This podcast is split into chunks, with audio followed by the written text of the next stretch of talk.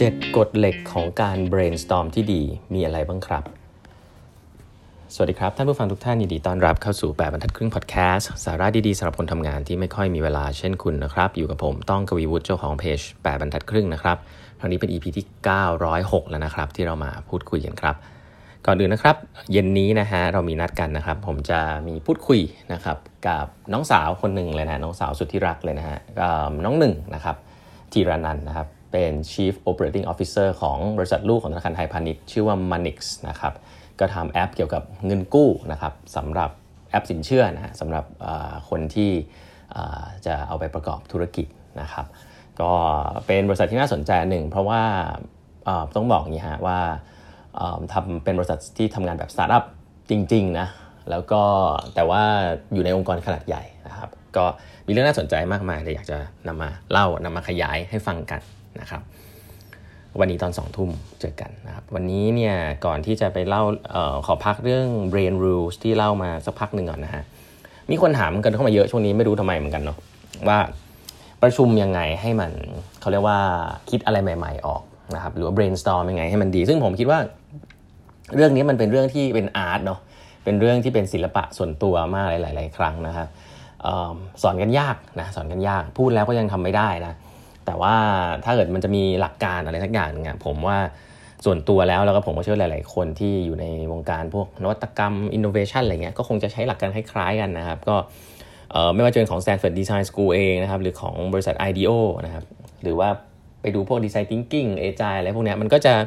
มีอยู่ 7-8 ข้อด้วยกันนะครับ วันนี้ผมมายกตัวอย่างของ IDEO มาให้ดูแล้วกันนะครับ IDEO U นะครับเป็น search อินเทอร์เน็ตได้เลยนะ แต่เดี๋ยวจะมาขยายให้ฟังเพราะบางคนอ่านเองอาจจะงงนะครับ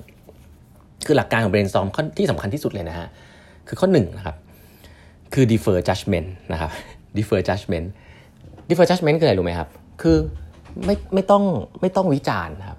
อย่าวิจารณ์ความคิดคนอื่นในช่วงแรกครับ คือให้ให้ให้เรา throw ไอเดียก่อนนะครับแบอกว่าเฮ้ยเอาแบบนี้ไหมเอาแบบนี้ไหมให้พูดคำพูดแบบนี้บ่อยๆนะครับ แต่ไอแบบนี้คุณมีหรือเปล่าเท่านั้นเอง แต่คนที่เขาชอบพูดคำว่าเอาแบบนี้ไหมเอาแบบนี้ไหมเอาแบบนู้นไหมเอาแบบนั้นไหมเนี่ย การการพูดอะไรเหล่านี้ครับมีความสำคัญมากๆเลยนะครับ เพราะว่าการการพูดสิ่งที่เป็นไอเดียออกไปเนี่ยถ้าเราเราสามารถที่จะเขาเรียกว่าอะไร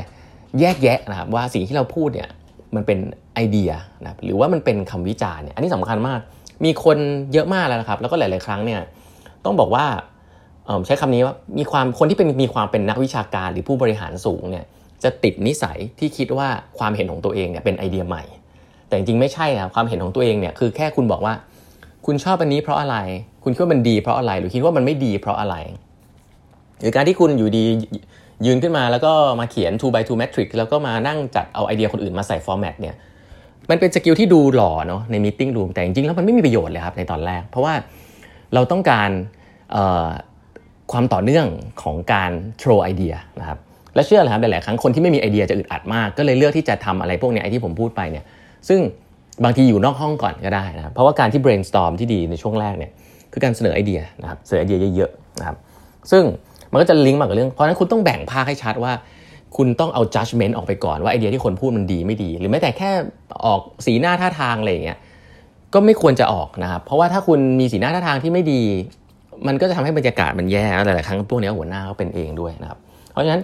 การเลื่อนการตัดสินใจ การเลื่อนการจัดตัดสินว่าไอเดียคนอื่น ดีหรือไม่ดีเนี่ยควรจะมีการเลื่อนออกไปนั่นคืออย่างแรก อันที่ 2 จะลิงก์กันก็คือเน้นปริมาณนะครับ go for quantity อันนี้ถ้าสอนดีไซน์ thinking ก็ต้องเน้นเรื่องนี้เลย การเบรนซอมที่ดีเน้นปริมาณนะครับไม่ได้เน้นคุณภาพ เพราะว่าของใหม่ๆเนี่ยคุณภาพมันดีเลยยากมากครับถ้าคุณภาพดีเลยส่วนใหญ่จะเกิดจากประสบการณ์เดิมนะครับที่แบบอ๋อประสบการณ์เดิมอะไรเงี้ย แต่ถ้ามันเป็นซึ่งมันมันส่วนใหญ่ก็จะเป็นของที่ใกล้ๆเดิม แต่ถ้าบอกว่าเป็นของที่ใหม่เลยเนี่ยช่วงแรก ๆ มันจะอาศัย experimentation เยอะครับไอเดียมันเป็นแค่จุดเริ่มต้นเท่านั้นเอง มันต้องมีการเอาไป craft เอาไปทดลองเอาไปปรับนะฮะแต่ brainstorm เนี่ยเราอยากได้ seed ไอเดียใหม่ๆ เพราะฉะนั้นเนี่ยเราต้องเน้นปริมาณก่อนไม่ว่าไอเดียมันจะดีไอเดียมันจะไม่ดี เราจะเชื่อไม่เชื่อเนี่ยก็พยายามช่วยกันสับสนไอเดียมาก่อน อันนี้แล้วเนี่ยคือ part แรกที่สำคัญคือ go for quantity แล้วก็ defer judgment อย่าเพิ่งไป judge มันดีไม่ดีครับจริงๆสำหรับผมนะ ถ้าคุณเป็นหัวหน้าแล้วก็อยู่ในทีมนะแล้วทำแบบนี้กันได้นะครับ คือเข้าใจเรื่องเนี้ยอูเบนสตอมมันจะไปไกลละที่เหลือคุณใช้ tool เช่น post it note นะครับใช้เขาเรียก brain writing นะครับ อย่าเพิ่งคุยกันนะ เพื่อให้ป้องกันกันเขาเรียกว่ามันจะมันจะช่วยป้องกันการ judgment ได้ดีนะฮะให้เขียนก่อนต่างคนต่างเขียน มันก็จะเริ่มมีปริมาณแล้วแล้วก็มาแปะมาแชร์ก่อนอย่าเพิ่งพูดอะไรเงี้ยอันนั้นก็เป็นเทคนิคที่ช่วยนะแต่ว่ามันเกิดจากหลักการเหล่านี้แหละ บางคน เห็นคนเขา brainstorm ใช้ post it note กันก็อยากทำบ้างเนาะแต่ว่าโอ้โห judge กันแหลกเลยนะครับแกว่ากระดาษจบชั่วโมงแล้วมีกระดาษอยู่ 3 ใบ มีอยู่ 3 ไอเดียอย่างเงี้ยก็ไม่ใช่นะครับเพราะฉะนั้นแล้วเอา tools มาช่วย support หลักการเหล่านี้ละกันนะฮะอันถัดไปการ encourage wild idea นะครับก็คือเราต้องการไอเดียที่มันใหญ่ที่มันไม่ใช่ใหญ่ที่มันแปลกใหม่ละกัน แล้วมันก็จะดูบ้าบอนะก็ใครที่พูดไอเดียคือผมคิดว่าการ encourage มันไม่ได้ง่ายนะครับแต่ว่า encourage นะครับแล้วที่สำคัญคือเวลามีไอเดียเหล่านั้นแล้วเนี่ย ก็ช่วยตื่นเต้นไปกับมันด้วยนะครับ acting ซะหน่อยนะตื่นเต้นกับมันซะหน่อยนะครับอีกอันนึงคือ build on ideas of others ผมต้องบอกว่าหลักคนที่ brainstorm ได้เก่งจริงๆ แล้วหลายๆ ครั้งที่ผมเจอเนี่ยคือเป็นคนที่ฟังเก่งนะคือฟังไอเดียคนอื่นเก่ง ไม่ได้จัดนะ ฟังแล้วก็ต่อยอดว่าเฮ้ยถ้าทำแบบนี้ได้เราก็เพิ่มเป็นอย่างนี้สิอะไรแบบเนี้ยเฮ้ยถ้าเราเพิ่มเป็นอย่างนี้ เราก็เพิ่มเป็นอย่างนั้นสิเนี่ยเขาเรียกว่า build on ideas of others นะครับซึ่งมันก็จะทำให้ไอเดียมันต่อยอดขึ้นไปเรื่อยๆ ก็ยังไม่ได้มีการจัดถูกไหม ก็แบบแค่แบบว่าเฮ้ยทำอันนี้แล้วทำอันนี้อีกสิอะไรแบบเนี้ยนะครับเรายังไม่ได้จัดว่าอะไรดีไม่ดีนะครับยังไม่ได้เลือกด้วยซ้ำว่าอะไรทำไม่ทำเนาะอีกอันนึงก็คือ stay focus on topic ครับคือถ้าเรา brainstorm เรื่องประสบการณ์ในการไปห้างนะครับเราก็พูดเรื่องประสบการณ์การไปห้างครับเราจะไม่พูดเรื่องห้องน้ำนะซึ่งมันอาจจะ specific เกินไป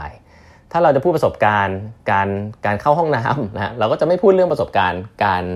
ไปเข้าตึกที่มันกว้างเกินไป ราะนั้นให้ stay stay on topic นะครับ เพราะว่า brainstorm เนี่ยมันไปมันมันไปไกล แต่ขอให้มันอยู่ใน topic นั้นๆ ที่เราพูดคุยกันนะครับ แล้วก็ one conversation at a time ครับ อย่าแย่งกันพูดนะครับ ก็หลาย ๆ ครั้งเขาก็จะมีเครื่องมือฟุตเป็นลูกฟุตบอล ใครมีลูกฟุตบอลถึงจะพูดได้ ใครไม่มีลูกฟุตบอลพูดไม่ได้อะไรแบบนี้มันก็จะคุยทีละคนนะครับ แล้วก็อันสุดท้ายครับ ซึ่งอันนี้จริงๆส่วนตัวผมก็ทำไม่ค่อยเป็นนะ ไม่ค่อยเก่งเรื่องนี้คือ be be visual คือ คือหลาย ๆ ครั้งการ brainstorm เนี่ยฮะเวลาคุณจะเขียนอะไรออกมาใน post it note อะไรเงี้ยหรือบนกระดานเนี่ยอย่าเขียนเป็น text อย่างเดียวเนาะซึ่งคนที่แบบแบบเราอะสไตล์ salary man ส่วนใหญ่เราเรียนมาเราก็จะเขียนเป็นน้ำเป็นวักเป็นเวนทำสไลด์นะฮะแต่ว่าถ้าเป็นคนสายที่เป็นพวกดีไซเนอร์ที่เขาทำพวกprocess พวกนี้มาบ่อย ๆ เขาจะวาดรูปได้เร็วมาก เขาจะเอาสิ่งที่เขาเขียนวาดมาเป็นรูปสเก็ตเขาเรียกสเก็ตง่ายๆ บางทีรูปเนี่ยมัน tangible มันเห็นชัดกว่า ชัดกว่าการที่เราเขียนนะการเขียนเป็นคำอธิบาย